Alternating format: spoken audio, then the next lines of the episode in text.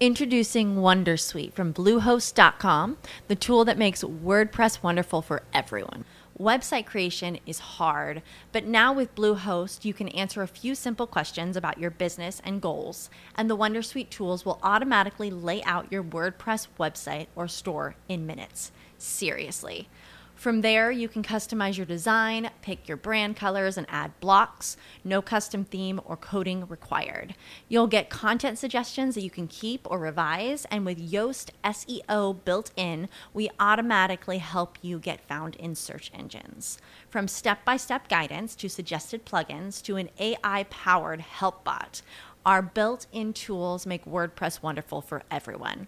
Maybe that's why Bluehost has been recommended by WordPress.org since 2005. Whether you're a beginner or a pro, you can join over 2 million Bluehost users. Go to bluehost.com slash wondersuite. That's bluehost.com slash wondersuite. Giochi in borsa come fosse un videogame? Sei sicuro che il tuo consulente finanziario lavori nel tuo esclusivo interesse? Hai un piano per le tue finanze? Visita www.gpinvest.it e guarda subito il corso gratuito Diventa un investitore consapevole. Imparerai i tre concetti fondamentali per chi investe, il consulente a cui ti affidi, i costi che paghi e il metodo che utilizzi. Metti i tuoi risparmi nella condizione di lavorare al meglio. Visita www.gpinvest.it.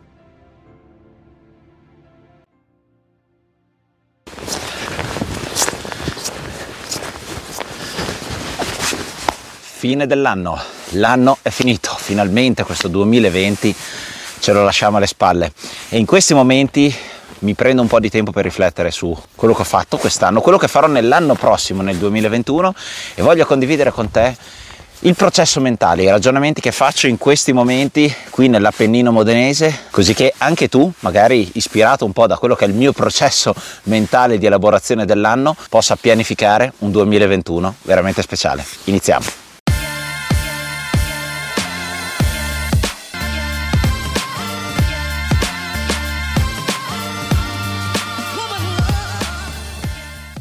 Se segui da un po' questo canale ti sarai accorto della mia ossessione per il tema della pianificazione, pianificazione in ambito finanziario e non. E nel video di oggi è un po' un vlog, un esperimento eh, di comunicazione non standard, ok, non convenzionale. In questo vlog voglio condividere con te il mio processo di pianificazione dell'anno, quindi non parliamo necessariamente di denaro, ma parliamo degli obiettivi che voglio raggiungere per questo 2021, quali sono i ragionamenti che faccio e magari questo può esserti di stimolo per migliorare la tua pianificazione pianificazione dell'anno. Se non l'hai mai fatta, una pianificazione dell'anno, magari grazie a questo video inizierai a farlo. Fammi sapere nei commenti se alla fine dell'anno e all'inizio dell'anno nuovo fai una sorta di progettazione dell'anno in corso. E se come me in questo momento la tua testa inizia a lavorare a un ritmo veramente forsennato perché sei già proiettato nell'anno prossimo, nel 2021. Fammelo sapere nei commenti. Un'importante premessa, per me questa fase di pianificazione non è una novità, cioè ormai è una decina d'anni più o meno che cerco di migliorare questo processo di pianificazione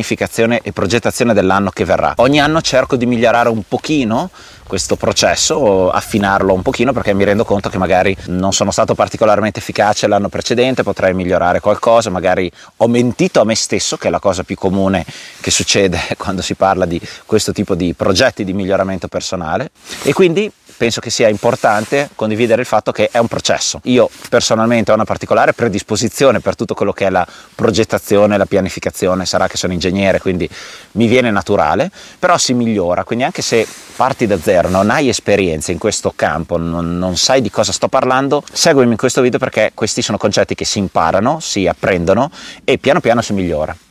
Il primo punto fondamentale che ti suggerisco di analizzare per quanto riguarda la tua situazione personale, professionale, finanziaria, eccetera, e che io riverifico ogni anno è la mia visione, dove voglio arrivare nel futuro.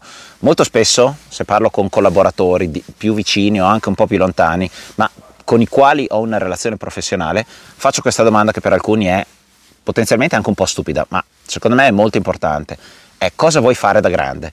Ok? Questa domanda chiaramente è fatta ad un quarantenne, magari trova il tempo che trova, più che altro sono quelle domande che si fanno ai bambini, ai miei figli, glielo chiedo cosa vuoi fare da grande e chiaramente dopo l'astronauta, il pompiere e il poliziotto si ferma lì perché è un gioco, ma molte persone non hanno questa capacità di ragionare in avanti nel tempo e definire degli obiettivi che siano concreti, realistici e che valga la pena raggiungere. Questa è la premessa, cioè per poter pianificare l'anno futuro devi più o meno aver chiaro tra virgolette, cosa vuoi fare da grande, cioè che cosa sogni per te tra 5-10 anni, dove vorresti essere, che tipo di persona vorresti diventare. Lo ripeto, per me questo è qualcosa che viene abbastanza naturale perché ho una visione abbastanza chiara di, di dove vorrei arrivare tra 5-10 anni, però ogni anno colgo l'occasione per di aggiornare questa visione, perché la vita cambia e ci sono delle sorprese inaspettate, pensiamo allo sconvolgimento del coronavirus in quest'anno, perché magari gli obiettivi che avevamo 5 anni fa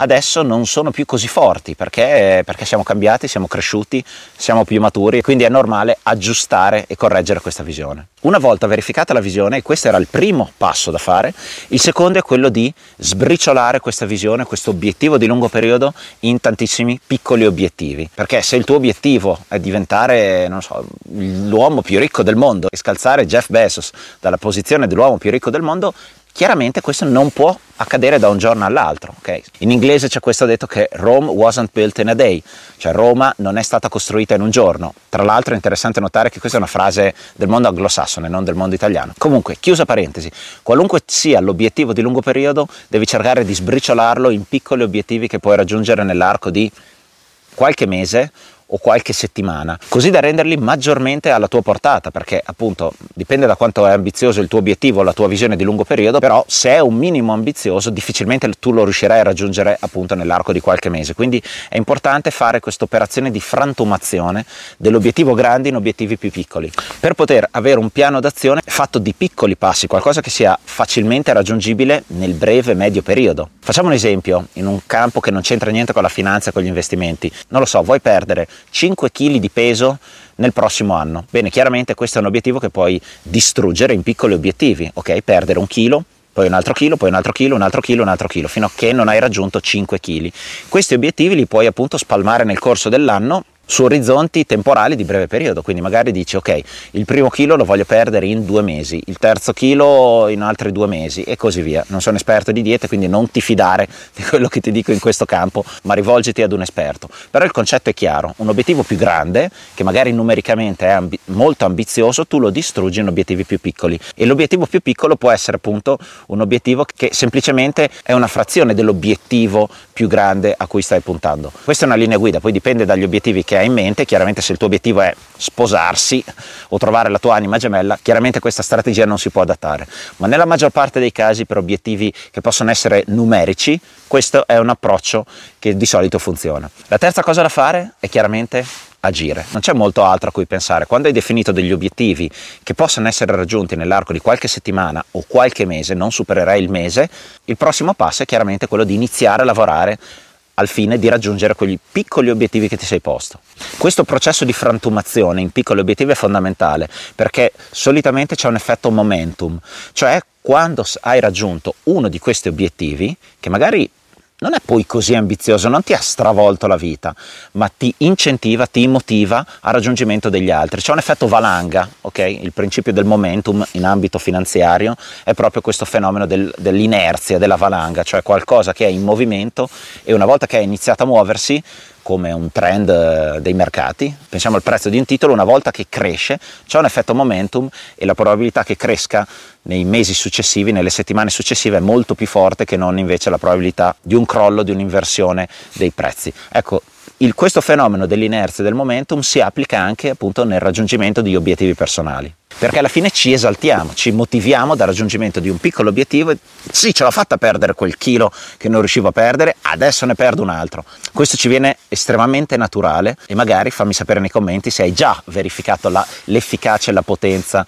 appunto del, del momentum, dell'inerzia nel raggiungere un obiettivo e dello stimolo che questo ti porta a raggiungere l'obiettivo seguente.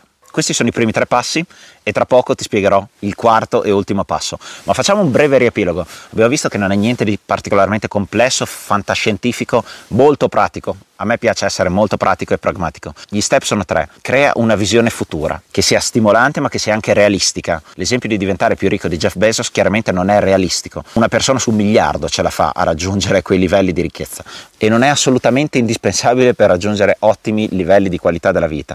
Quindi punta a degli obiettivi ed una visione che sia ambiziosa ma realistica. Punto numero due, distruggi questa visione in piccoli obiettivi distribuiti nei prossimi 2, 3, 5 anni. E punto numero tre, inizia immediatamente a lavorarci.